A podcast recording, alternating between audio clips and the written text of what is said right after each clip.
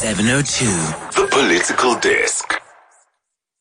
It is now four minutes to seven o'clock. An important meeting taking place today where creditors will cast their vote on the SAA's rescue plan that will be presented to them. The Democratic Alliance um, urging those creditors to vote against that plan. To tell us why is the DA Shadow Minister of Public Enterprises, uh, Ghaleb Cachalia. Ghaleb, a very good morning and welcome to the show.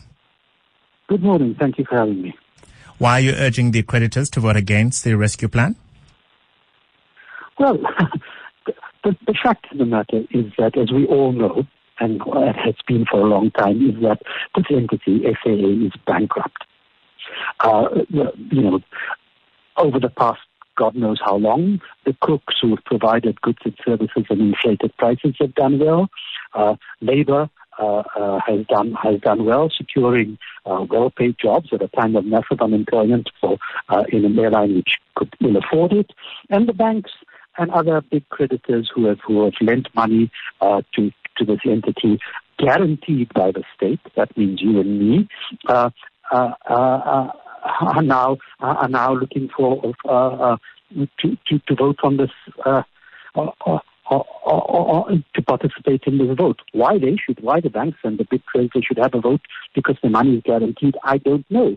We've said don't vote, don't vote for this the likelihood of that happening is, is, is, is small. They will probably vote for it. And what will happen?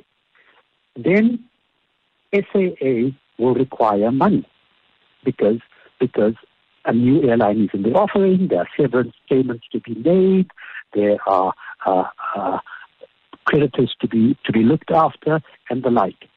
And who's going to provide that money? Well, that, that decision is going to have to go to to National Treasury and Tito Mboweni. Tito Mboweni has been on the record by saying there's no more money for SAA, none whatsoever.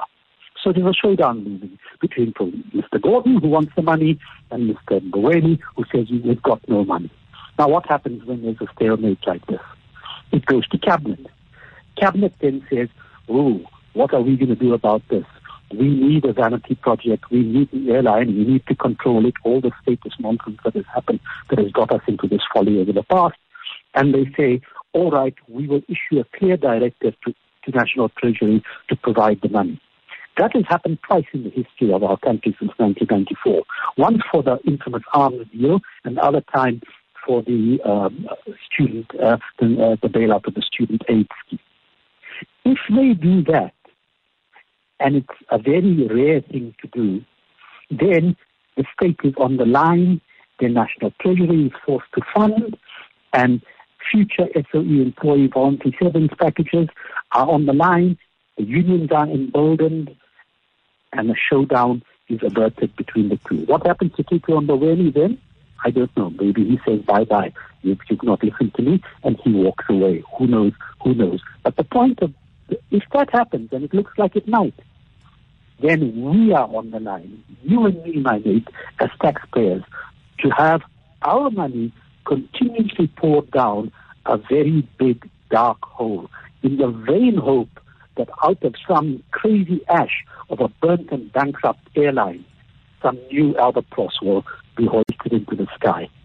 And of course, that magic date is the 22nd of July when money will need to be made available by Treasury should the commitment made by Cabinet in a recent statement to support a restructured airline um, for it to be realized. If there is no money in SAA's bank uh, by the 22nd of July, the plan will be deemed redundant and some of the figures that are being reported on are 10 billion rand. Thank you very much to the DA's Shadow Minister for Public Enterprises, Ghaleb Cachalia.